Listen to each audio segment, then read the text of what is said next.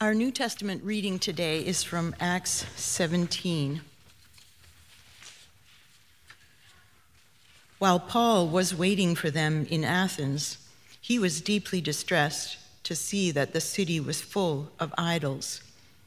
So he argued in the synagogue with the Jews and the devout persons, and also in the marketplace every day with those who happened to be there. Also, some Epicureans and Stoic philosophers debated with him. Some said, What does this babbler want to say? Others said, He seems to be a proclaimer of foreign divinities. This was because he was telling the good news about Jesus and the resurrection. So they took him and brought him to the Areopagus and asked him, May we know what this new teaching is that you are presenting? It sounds rather strange to us, so we would like to know what it means. Now, all the Athenians and the foreigners living there would spend their time in nothing but telling or hearing something new. Then Paul stood up in front of the Areopagus and said, Athenians, I see how extremely religious you are in every way. For as I went through the city and looked carefully at the objects of your worship, I found among them an altar with the inscription, To an unknown God. What therefore you worship as unknown, this I proclaim to you the God who made the world and everything in it. He who is Lord of heaven and earth does not live in shrines made by human hands, nor is he served by human hands as though he needed anything, since he himself gives to all mortals life and breath and all things. From one ancestor, he made all nations to inhabit the earth, and he allotted the times of their existence and the boundaries of the places where they would live, so that they would search for God and perhaps grope for him and find him, though indeed he is not far from each one of us. For in him we live and move and have our being. As even some of your own poets have said, for we are too, we too are his offspring. Since we are God's offspring, we ought not to think that the deity is like gold or silver or stone, an image formed by the art and imagination of mortals. While God has overlooked the times of human ignorance, now he commands all people everywhere to repent, because he has fixed a day on which he will have the world judged in righteousness by a man whom he has appointed. And of this he has given assurance to all by raising him from the dead. When they heard of the resurrection of the dead, some scoffed, but others said, We will hear you again about this. At that point, Paul left them, but some of them joined him and became believers, including Dionysius, the Areopagite and a woman named Damaris, and others with them. This is the word of the Lord. Hear the gospel of our Lord Jesus Christ according to John. The woman said to Jesus, Sir, I see you are a prophet. Our ancestors worshipped on this mountain, but you say, that the place where people must worship is in Jerusalem. Jesus said to her, Woman, believe me, the hour is coming when you will worship the Father neither on this mountain nor in Jerusalem. You worship what you do not know. We worship what we know, for salvation is from the Jews. But the hour is coming and is now here when the true worshippers will worship the Father in spirit and truth. For the Father seeks such as these to worship him. God is spirit, and those who worship him must worship in spirit and in truth. The woman said to him, I know that Messiah is coming, who is called Christ. When he comes, he will proclaim all things to us. Jesus said to her, I am he, the one who is speaking to you. This is the gospel of the Lord. All praise to you, O Christ.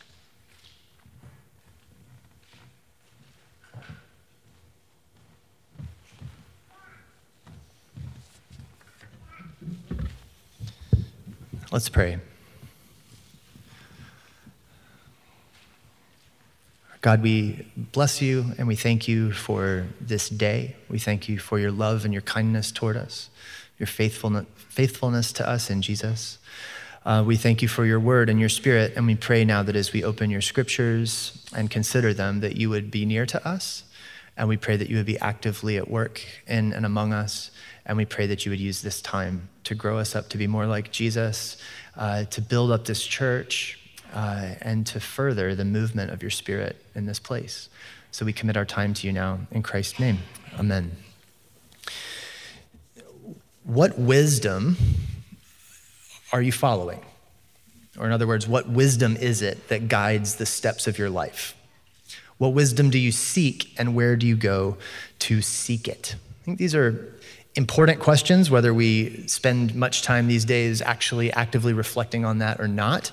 They really do get at the core of like what makes us tick and where we, where we go as we seek to move toward the future.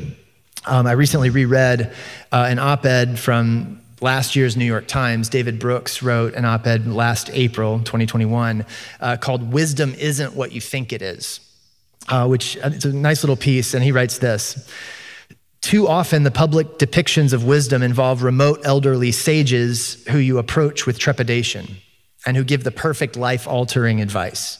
Yoda, Dumbledore, Solomon. When a group of individual academics sought to define wisdom, they focused on how much knowledge a wise person had accumulated. Wisdom, they wrote, was, quote, an expert knowledge system concerning the fundamental pragmatics of life. But, Brooks writes, when wisdom has shown up in my life, it's been less a body of knowledge and more a way of interacting, less the dropping of secret information, more a way of relating that helped me stumble to my own realizations. The really good confidants, the people we go to for wisdom, are more like story editors than sages. They take in your story, accept it, but prod you to reconsider it so you can change your relationship to your past and future. They ask you to clarify what it is you really want or what baggage you left out of your clean tale. They ask you to probe for the deep problem that underlies the convenient surface problem you've come to them with. It is this skillful, patient process of walking people to their own conclusions that feels like wisdom. Maybe that's why Aristotle called ethics a social practice.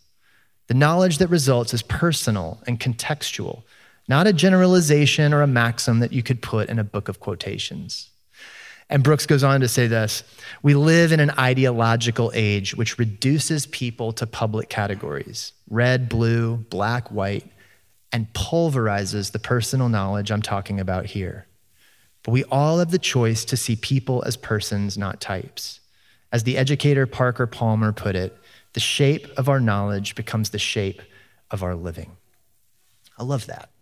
And I offer it here because as I think about what I hope for in the resurrection community, what I hope we want and what we're becoming, is the kind of community that values wisdom and that actually practices this dynamic that Brooks is talking about of being story editors together where we are inviting one another into this dynamic relational reality where we're trying to make sense of our own lives, our own past, our present, even our future hopes and dreams in light of the story of God, in light of the story of Christ and the scriptures, in light of the story God is telling about the world that we encounter in the scriptures, in the testimony of the church throughout the ages, and in the lived community here of the people of resurrection. And I think this kind of wisdom seeking, this story editing together, it's the opposite of indoctrination, right? If you think of indoctrination as this coercive or manipulative, making you believe what I believe, enforcing it somehow by force or punishing you for noncompliance, this is the exact opposite of that. It's a humble and open handed dynamic of seeking together the will and way of God. And I think that kind of dynamic is also not only the opposite of indoctrination, I think it's also the antidote to the kind of polarization that is crippling us societally right now. And it really shapes us against the grain of the individualism and ideology of our age. Because it's a dynamic that shapes us in love love for one another as we engage one another, love for God and the kind of love for neighbor God calls us to in Jesus. So, what wisdom do you seek? And how do you seek it? What wisdom will we seek as a community, and how will we seek it? I think it's an important question for us to sit with and to navigate together. And it's an important question, too, for the Greeks. They were a wisdom oriented culture, and Paul, in this episode of the story of Acts, finds himself in Athens, like the wisdom capital of the world, right? Uh, and what we see here is this story of what happens when Paul finds himself in that place. So we're going through Acts. We've been doing that all summer, and now fall. We're into the story. And if you if you're just picking up where we left off last week, last week we were with Paul in Philippi in Macedonia, which was a dramatic episode. Um, if you were not here, missed that, feel free to go back and read that in chapter 16 of the book of Acts, or go and watch the video on YouTube of what we did with that last week. But um, but, but that we left Paul leaving Philippi. And so from there, what happens is Paul travels west by land. He passes through a few places before stopping in Thessalonica. Um, where he shared the news about Jesus. And once again, in Thessalonica, we see um, conflict with religious leaders, and we see them attacking the house of a guy named Jason, who had offered hospitality to Paul and Silas and the crew. And so we see Paul and Silas slip away under the cover of night, and they go from there to Berea things go better for them in Berea until the people in Thessalonica hear that it's going better in Berea and they send their people to go mix things up. And so you got people from Thessalonica showing up in Berea. They agitate the crowd. You got more trouble. And so they send Paul away toward the sea. Uh, and then Silas and Timothy stay behind in Berea to finish whatever unfinished business they had there before leaving that church simply in the hands of local leaders. So Paul gets in with this crew who's ferrying him south down the sea. Um, so, so think of this as the Aegean Sea. If you can picture Greece and Turkey uh, on your globe, you've got the sea in between those shores, the Aegean. He's going on the western shore down the, the Greek coast. Uh, and they take him as far as Athens, where they leave him. And then Paul gives them instructions to go back and get Silas and Timothy. He said, bring them to me as soon as they can, as soon as you can. And he's going to wait in Athens until they show up. So that's where we are. Paul is in Athens, this world famous city that's home to some of the architectural and cultural wonders of the ancient world. And at the time that Paul is there, Athens is a little bit past its prime, you know? It's got a little, sort of like Philly, you know? We're famous for things that happened a while ago. Um, Athens, we're talking about about 400 years has passed since the days of like Plato and Aristotle and Alexander the Great. Um, and so, but that history and that city's legacy and reputation are widely known, well known. And Paul finds himself in this classic city whose skyline is probably like more impressive than anything he's ever seen up to this point. I remember when I was 12, um, and I flew by myself for the first time. My, my best friend moved to New York from Atlanta, and I got to actually fly by myself on a plane from Atlanta to New York, where his parents met me. That's back when you could like go to the gate without having a boarding pass, you know, those days. Uh, and so, but I remember flying into New York and seeing the Manhattan skyline from the plane, where it's like I'd been in cities before, but not New York.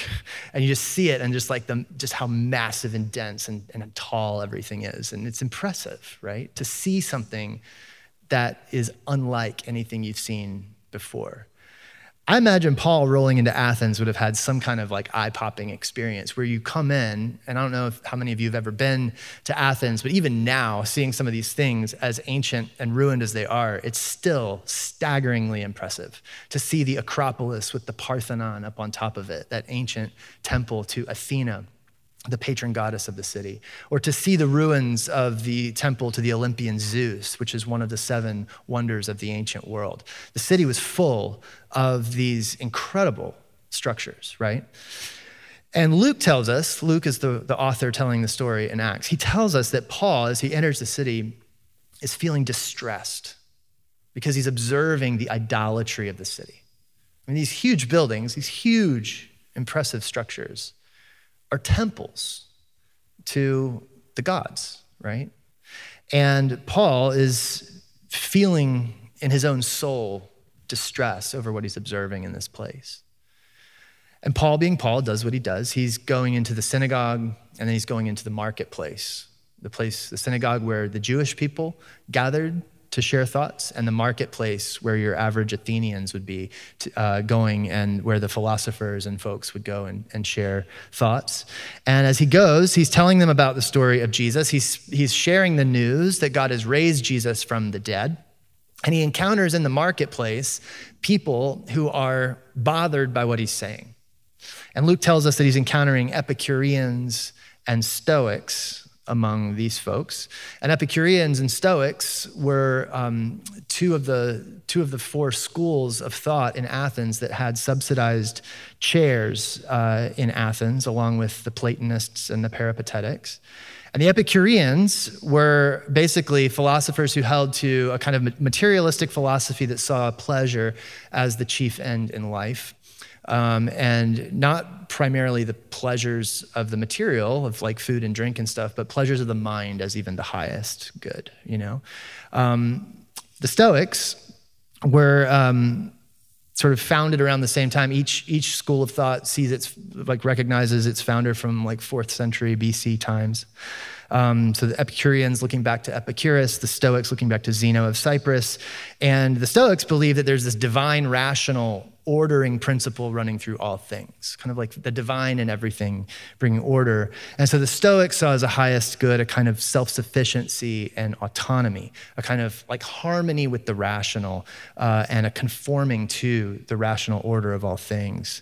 Um, they had a high emphasis on um, ethical principles, civic duty, definitely a primacy of the rational over the emotional, stuff like that. So these are the people Paul's encountering. Um, and Luke describes them as they spend their days kind of like trafficking in nothing but new ideas, right? He's describing them as kind of like dilettantes, lazy busybodies who are just they don't they don't get a real job, right? It's sort of one of those ways of describing these people. And so here they are, and they're in the marketplace. They encounter Paul, and it says that Paul then is finds himself in front of the in, before the Areopagus or in the midst of the Areopagus. So the Areopagus is a word that can mean two things. Um, it's a hill, specifically Mars Hill, like Mars, Ares. Mars is the Roman name, Ares the Greek name of the god of war. And there's a big rock that they call the Areopagus or Mars Hill. That's one meaning of the word. But there's also a council of people that got its name from that rock. And probably in the context of the story, it's the council more than the rock that is in view here. And that council is essentially the group that would, um, in a free city like Athens, have the responsibility of keeping order in the city. And when there was a new teaching, this is the group that would consider it and kind of weigh it as is this helpful or not helpful to preserving the religious customs and the social order in this place. So the Areopagus functioned kind of like a court. It could, uh, it could actually issue you know, verdicts and dispense justice uh, when needed. And so we probably should recognize this context as adversarial. Paul's probably being um, you know, heard in a suspicious way by people in the marketplace who are, who are calling him babbler or teacher of these foreign divinities and they're bringing him before the council. He's finding himself before an authoritative group that's now going to weigh what he's talking about and make some sort of ruling. And so in Paul's day, that council actually didn't meet up on the rock. They met down below the rock at this place, the Stoa Basileios, just off the Agora. So that's where this is happening. Paul's there. And what I think is fascinating when we consider this encounter is the way Luke tells the story of Paul's approach to this group and explaining himself and his message to this group. Luke's taking great care to present this in a particular way. It was like a formal, rhetorical structure to this section. And I love just everything that happens here. It's really fascinating. So you see Paul, he starts where they are with this point of contact, right? I see that everywhere you are religious people. He's also starting, we should say, not just rhetorically where they are, he's starting physically where they, like he's showing up in the marketplace where these people hang out and talk about stuff, right? So he's actually going where they are, and as he's beginning to engage them, he begins to engage them on common ground. So he appreciates their common ground and he's acknowledging God's common grace to all people. He's not starting with his distress over their idolatry and flagging it, right? I think this is really fascinating. We know he's feeling the distress because Luke tells us. But the way Paul inhabits the space, the way he shows up for this group, is not first as a complainer who's flagging what they're doing wrong, but he shows up speaking the same language that they speak. He shows up presenting what he's offering as plausibly as possible to this group of people. So he starts by appreciating their common ground, right?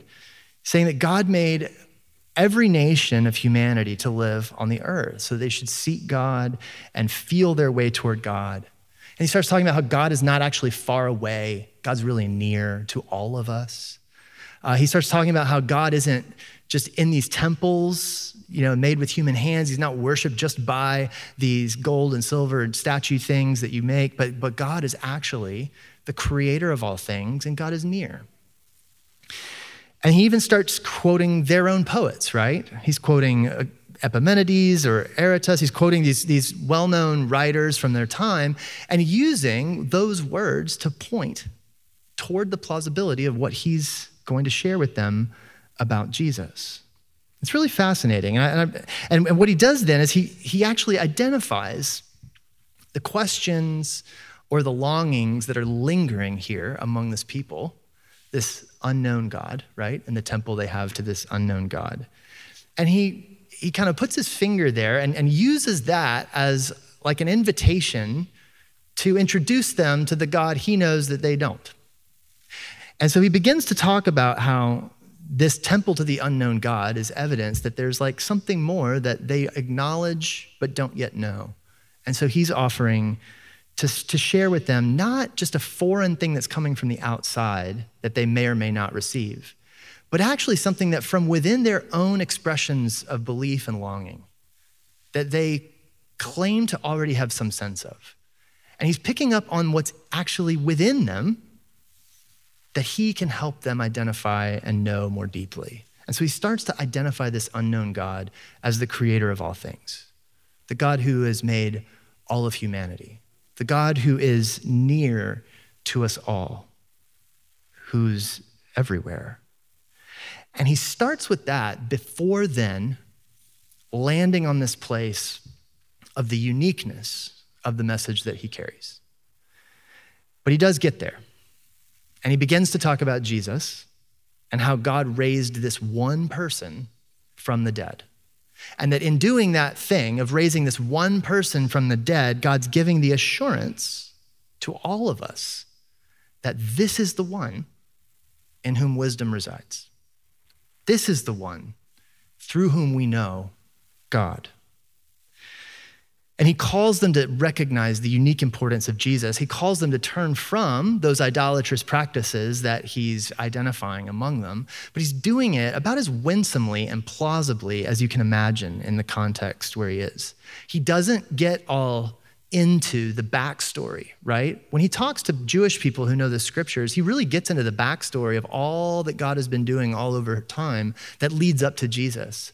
But among these people who don't know that story, he starts in a different place and he takes a really different approach to introducing them to God in Jesus. But they hit this stumbling block on the resurrection of the dead.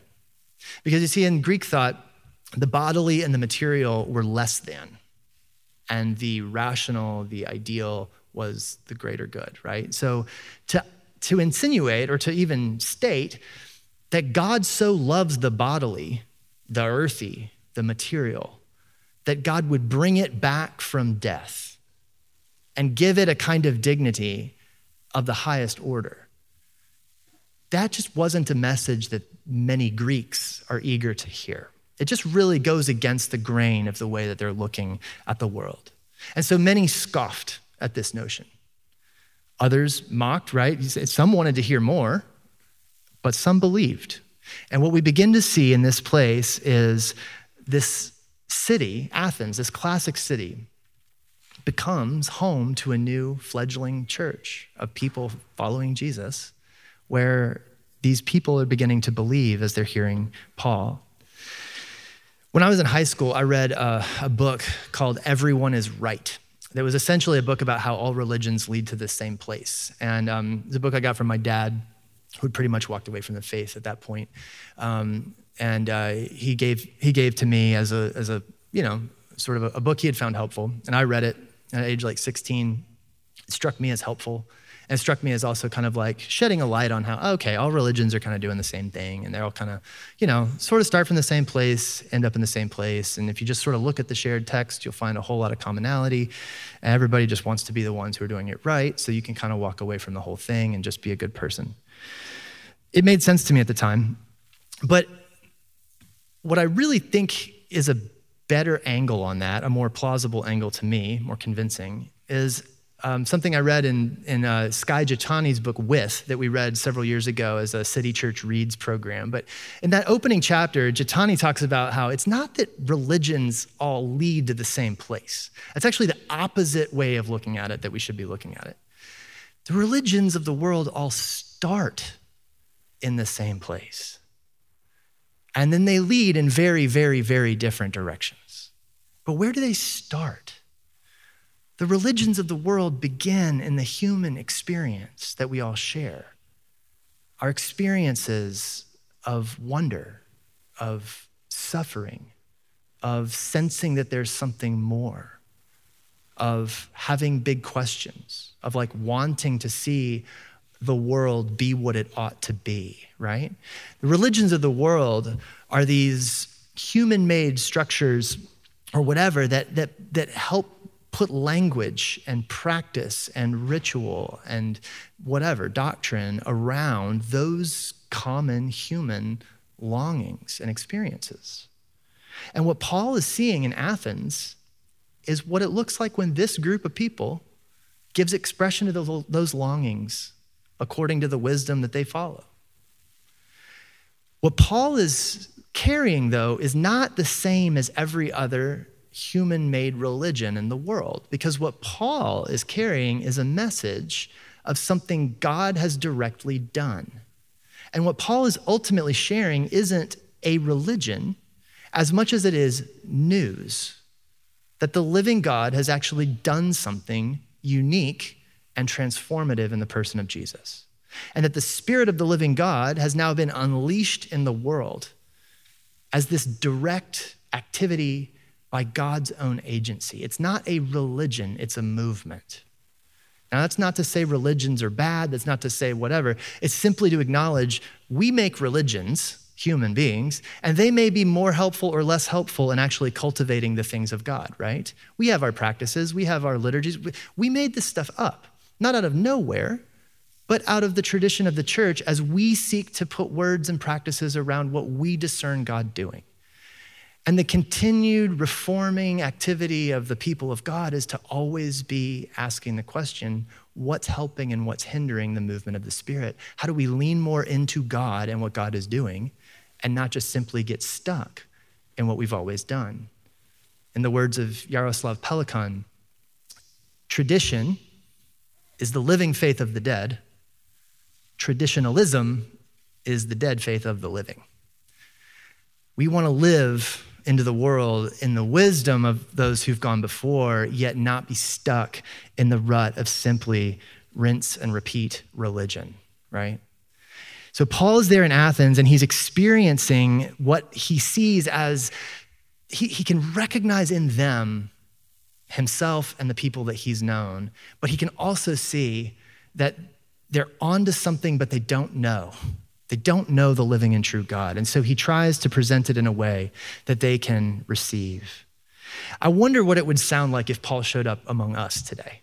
As I've thought about, like, okay, how do we pull this text toward our own lives? I mean, there's a lot of ways we can do this um, helpfully and probably in arbitrary and weird ways. But I think um, I've really thought about, like, what, imagine Paul showing up among us, Philadelphians and having the same kind of interaction with us. Like, what would that sound like? You know, I see that you are very religious in all these ways. He might gesture toward the Comcast Center, right? Or, the you know citizens bank park or whatever the places where that are like massive that we build where we gather or where we invest our future hopes or the places where we go to make sure we're okay like the bank but what would he key in on as our long our lingering questions those longings right as he'd be like look we're all made by one god we all share in one humanity. God's given grace to all of us so that we may actually seek and come to know God. What would he key in on as our temples to the unknown God? What would be those portals that would be invitations for Paul to present the news of Jesus in ways that we would go, oh, this is what I've been looking for? You know, would he say, I see that you long for justice? I hear you talk about that. I, that, that longing is beautiful, but you don't even agree on what that word means. You can agree that it's elusive, you can agree that it's good, but you can't define it in a way that you all recognize that you're talking about the same thing. And you're pursuing it by unjust means, and you keep shooting yourself in the foot as you strive for this thing that you can't define or agree on.